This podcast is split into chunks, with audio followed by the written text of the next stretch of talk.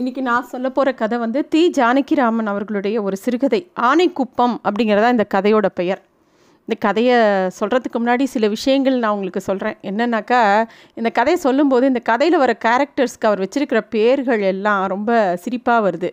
ஏன்னா அந்நாளில் இப்போ ஒரே தெருவில் பல பேருக்கு சி சிமிலர் நேம்ஸ் இருக்கும். இப்போ மாதிரி யோசிச்சு யோசிச்செல்லாம் யாரும் இப்போ பேர் வச்ச மாதிரி எனக்கு தெரியல. ஒரு வீட்லேயே ஒரு நாலு ஸ்ரீனிவாசன் இருக்கும்.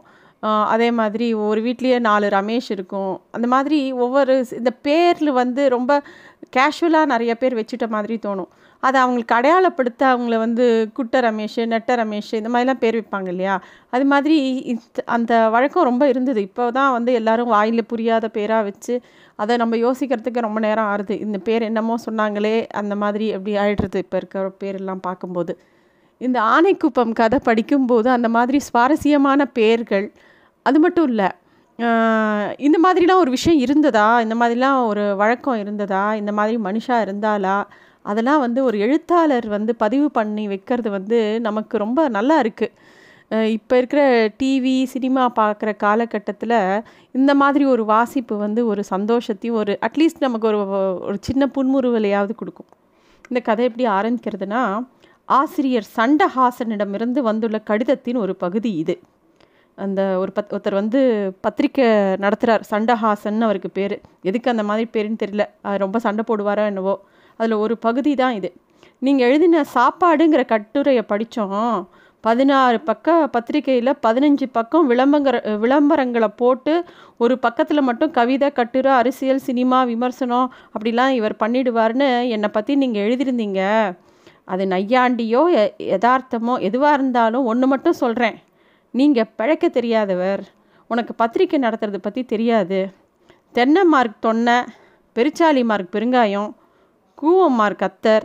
இந்த மாதிரி சாமான்களை வி விற்பனை செய்கிற முதலாளிகளோட தயவால் தான் இப்போ பல பத்திரிகைகள் நடந்துட்டுருக்கு உன்னை மாதிரி நீ என்னமோ நீ எழுதுறது தான் ரொம்ப பிரமாதமாக இருக்கு அப்படிங்கிற மாதிரி நினச்சிட்டு இருக்க ஒரு பத்திக்கு அரை ரூபாய் வீதம் நீ பாட்டுக்கு எழுதி முடித்தோடனே சன்மானத்தை வாங்கிட்டு போயிடுற. அப்புறம் நான் உனக்கு அந்த பணத்தையும் கொடுத்துட்டு நான் எப்படி பத்திரிக்கை நடத்துறது? அதோ அதாவது இதோட அடிப்படையே ஒரு கடி இந்த கடிதத்தோட அடிப்படை என்னென்னா இதெல்லாம் முக்கியமான விஷயம் இல்லை. நீ வந்து என்னோட சாப்பாட்டில் நமக்குள்ள பக்தி பூர்வமான மோகத்தை நீ ரொம்ப பாராட்டியிருக்க. அதுக்கு ரொம்ப நன்றி. ஆனால் ஒரே ஒரு சந்தேகம். நீ எழுதின லெட்டரில் நம்ம பத்திரிக்கையை நடத்துகிற வகையை பற்றி கூறிட்டு அப்புறம் நீ என்ன ஒரு வார்த்தை போட்டிருக்கேன்னா இந்த ஆனக்குப்பத்தான் வேலையை விட அப்படின்னு ஏதோ ஒன்று எழுதியிருந்தீங்க.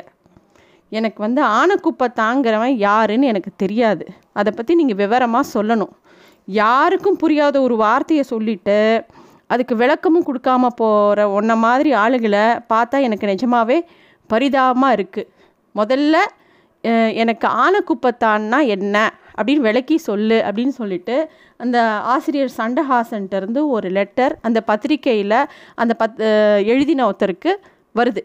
அவர் அந்த லெட்டரை வாசித்து பார்த்துட்டு யோசிக்கிறார். இப்போ தான் அவருக்கு யோசனை வருது. அதாவது தஞ்சாவூர் ஜில்லாவில் பிறந்தாலும் ஆசிரியர் சண்டஹாசனுக்கு அஹ், வேற ஏதோ ஒரு ஜில்லாவில் வளர்ந்துருக்கார் போல் இருக்கு ஏன்னா தஞ்சாவூர் ஜில்லாக்கார எல்லாருக்குமே ஆனக்குப்பத்தானை பற்றி தெரியாமல் இருக்கவே இருக்காதே அப்படின்னு இவர் யோசிக்கிறார். தெரியாதவங்களும் இருக்காங்க இருக்கலாம். ஆனால் போன தலைமுறைக்காரர்கள் எல்லாருக்கும் கண்டிப்பாக தெரியும் அப்படின்னும் யோசிக்கிறார். இப்போ இருக்கிற தலைமுறையில் பக் நிறைய பேருக்கு நிறைய விஷயங்கள் தெரியாமல் போயிடுறது காரணம் ஏதோ ஒன்று இந்த அப்படியே எவல்யூஷனில் ஒன்று ஒன்று ஒவ்வொரு ஜீவராசிகளும் மறையிற மாதிரி நிறைய பேர் மறைஞ்சு போயிடுறாங்க. அது மாதிரி தான் ஆனைக்குப்பத்தான்களும் மறைஞ்சிட்டாங்களோ அப்படின்னு இவர் யோசிக்கிறார். இந்த ஆனைக்குப்பங்கிறது வந்து ரொம்ப சின்ன ஒரு பட்டிக்காடு. ஆனால் அதோட கீர்த்தி அதாவது அதோட புகழ் இருக்கு இல்லையா? அது ஒரு யானையை மாதிரி. விரலை மடக்கி எண்ணக்கூடிய சில சா ஆசாமிகள்னால அந்த ஊரோட புகழ் எங்கே உலகம் எங்கே ஃபுல்லாக பரகிடுது ஆனால் சில ஆசாமிகள் ஆனக்குப்பத்திலேயே பிறந்து அவங்களே அங்கேயே இறந்து போகிறாங்களா அவங்களுக்கும் இதுக்கும் சம்மந்தம் இல்லை. அது எப்படின்னா இதில் இந்த ஒரு முக்கியமான விஷயம் இருக்குது அதாவது என்னென்னா நம்ம ஊரில் வந்து நார்த்தலை பொடி இருக்கு இல்லையா அதை பொடி பண்ணிவிட்டு அதை உருண்டை பண்ணி வச்சுட்டு அதை வேப்பலை கட்டிம்பாங்க. நார்த்தலை பொடிக்கும் வேப்பிலை கட்டிக்கும் என்ன சம்மந்தம் அந்த மாதிரி அந்த ஊர்லேயே பிறந்து அங்கேயே இறந்து போகிறவங்களுக்கு அந்த ஆணுக்குப்பத்தோட புகழை பரப்புறதுல எந்த பங்கும் கிடையாது. ஆனால் சில பேர் இருக்காங்க. அந்த ஊரை விட்டு வெளியில் போய் அவங்க நடந்துக்கிற விதத்தை வச்சு எல்லாருக்கும் வந்து ஆணுக்குப்பத்தக்காரங்களா ஐயோ அப்படிங்கிற அளவுக்கு பண்ணிடுவாங்க. இந்த ஆணுக்குப்பத்தக்காரங்களுக்கு ரெண்டே ரெண்டு விஷயந்தான் வாழ்க்கையில். என்ன தெரியுமா? ஒன்று சாப்பாடு இன்னொன்று கூப்பாடு. சாப்பாடு கிடைக்காவிட்டால் கூப்பாடுன்னு ரத்ன சுருக்கமாக சொல்லிட்டாலும் விளக்கி சொல்லணும்னு ஆசிரியர் சொன்னதுனால இப்போ நம்ம யோசிக்க வேண்டியிருக்கு. எப்படி சொல்லலாம் அப்படின்னு இவர் யோசிக்கிறார். ஆணுக்குப்பத்தாரர்கள்லாம் போஜன பிரியர்கள் அப்படின்னு சொல்லலாம். அதாவது போஜன பிரியர்கள் நிறையா பேரை நம்ம சொல்லுவோம்.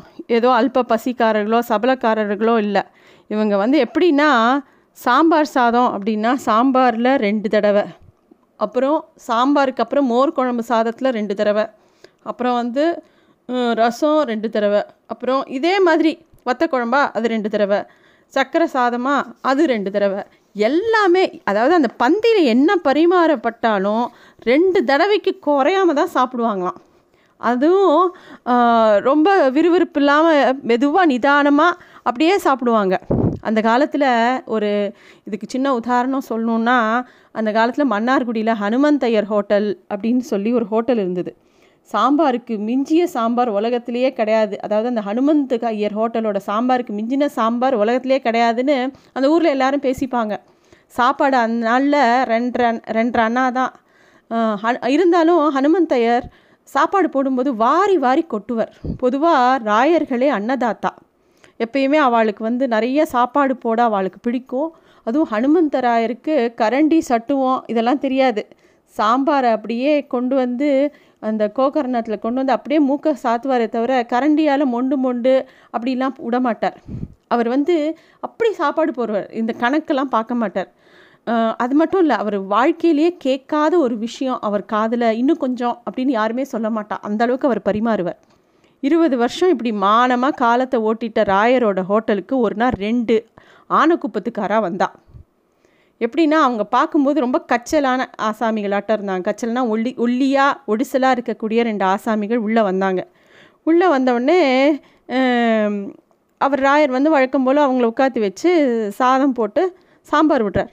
ரெண்டாம் முறை சாதம் போட்ட உடனே ரசம் கொண்டு வர போகிறார் உடனே ரெண்டு பேருமே ராயரே எங்களுக்கு சாம்பார் தான் வேணும் அப்படின்னு கேட்குறாரு இவருக்கு தூக்கி மாறி போட்டது. ஏன்னா அவ்வளோ சாதம் போட்டு அப்போ தான் அவ்வளோ சாம்பார் விட்டுருக்கார். சரி தன்னோட கைமணத்துக்கு தான் ஏதோ சர்டிஃபிகேட் மாதிரி இருக்குன்னு சொல்லிட்டு சமாதானம் பண்ணிட்டு சாம்பார் கொண்டு வந்து வைக்கிறார். திருப்பியும் அவள் சாப்பிட்டு முடிச்சுட்டு என்னமோ கொஞ்சம் கூட கவலையே படாமல் திருப்பியும் சாம்பார் கேட்குறான் அது மாதிரி ஒரு மூணு தடவை சாம்பார் ஒரு மூணு தடவை ரசம் அப்புறம் வந்து கூட்டு தனியாக மூணு நாலு தடவை அவள் அவள் அப்படியே சாப்பிட்டுட்டே இருக்கா. ஒரு வழியாக சாப்பிட்டு முடித்து வெளியில் வரும்போது கையெழமிட்டு அவள் வெளியில் வரும்போது ராயர் வந்து பொறுக்க முடியாமல் சுவாமி தயவுசெய்து இப்படி உட்காரணும் அப்படின்னு அவள் ரெண்டு பேரையும் உட்காத்தி வைக்கிறார் நீங்கள் எந்த ஊர்? அப்படின்னு கேட்குறேன் ஆனக்குப்பம் அப்படின்னா ஆனக்குப்பமா? அடட அப்போவே தெரியாமல் போச்சே அப்படிங்கிறார் ராயர். என்ன விஷயம்? உட்கார சொன்னேன் ஒன்றும் இல்லை. எனக்கு வயசு அறுபது ஆறுது. எனக்கு ரெண்டு பொன் குழந்தைகள் இருக்கா? கல்யாணத்துக்கு இருக்கா? ரொம்ப சம்சாரி இந்த பா இந்தாங்க உங்களுக்கு உங்களுக்கு இதை கொடுக்குறேன் பிடிங்கோ அப்படின்னு சொல்லிட்டு ஒரு தட்டில் வெத்தலை பாக்கு அஞ்சு அஞ்சு ரூபா வச்சு அவாக்கிட்ட கொடுக்குற.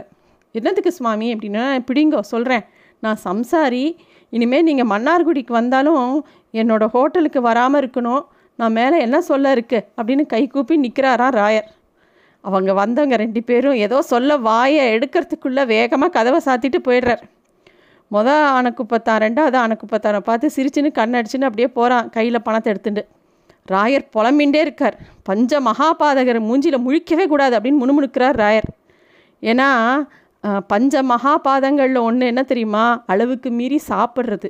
அதனால் ராயருக்கு அவ்வளோ கோபம் வருது. ஆனக்குப்பத்தான் சாப்பாட்டுக்கு இந்த கதை ஒன்று போதும்.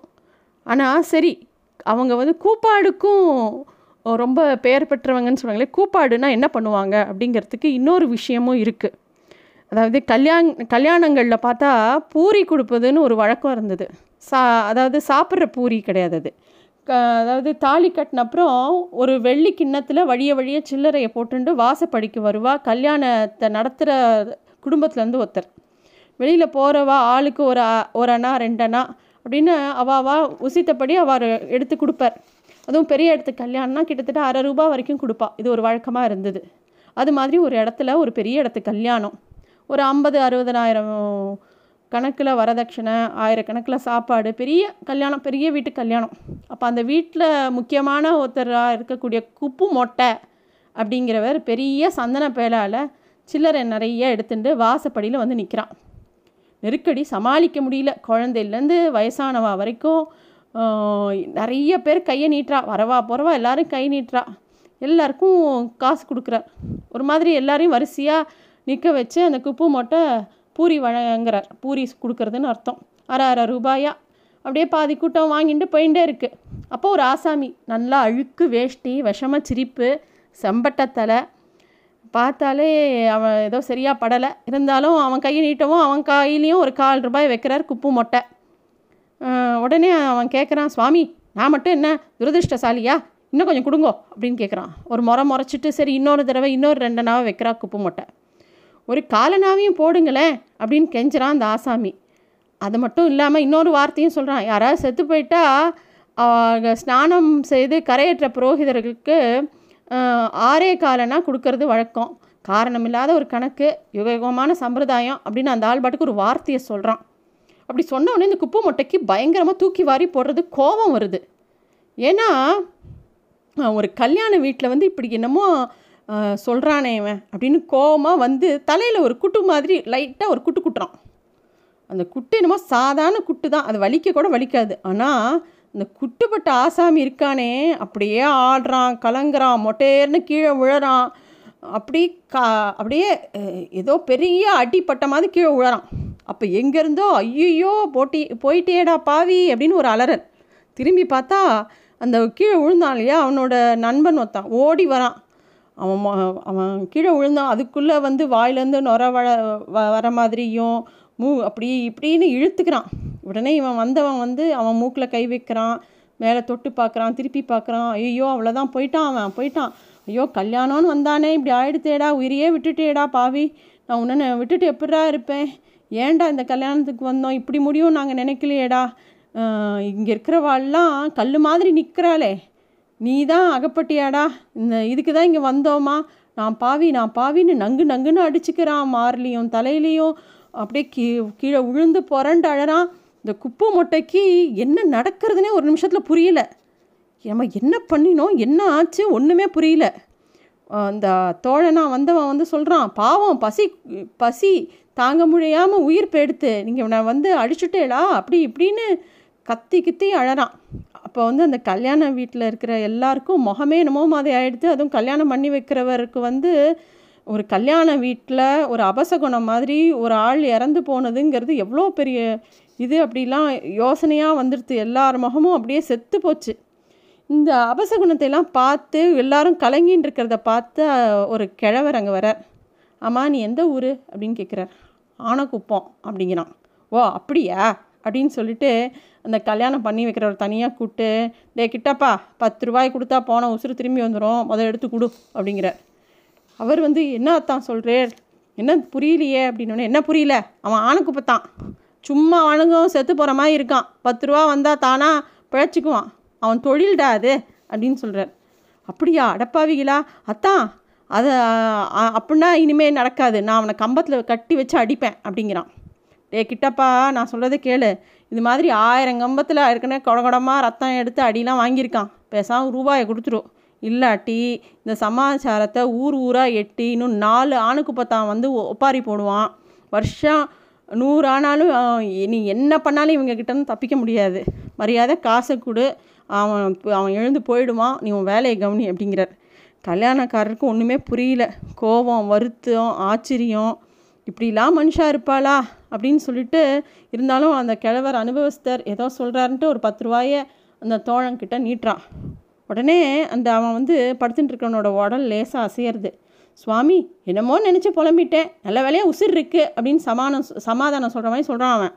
போர்வையை அப்படியே எடுத்துகிட்டு எதுவுமே புரியாத மாதிரி அந்த கீழே விழுந்தவன் சோம்பல் முறிச்சிட்டு ஏதோ செத்தவனே எழுந்துக்கிற மாதிரி எழுந்து அப்படியே நடந்து போகிறான் கூட இவன் தோழனும் போகிறான் இன்னும் இவனை கட்டி வச்சு அடித்தா என்னென்னு சுற்றி இருக்கிறவெல்லாம் யோசிக்கும்போது ரெண்டாவது தடவை செத்து போனால் பிழைக்க நூறுரூவா கேட்பான். பரவாயில்லையா?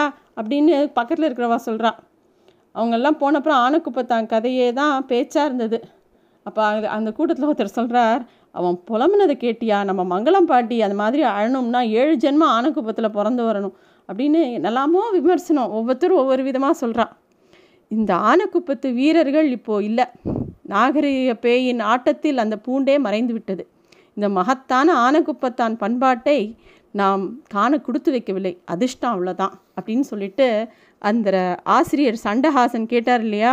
அந்த ஆனக்குப்பத்தானை பற்றி நீ சொன்னியே அப்படின்னா என்ன? அப்படின்னு கேட்டார் இல்லையா? அதுக்கு விளக்கமாக அந்த பத்திரிகையாளர் பதில் எழுதியிருக்கார். நன்றி.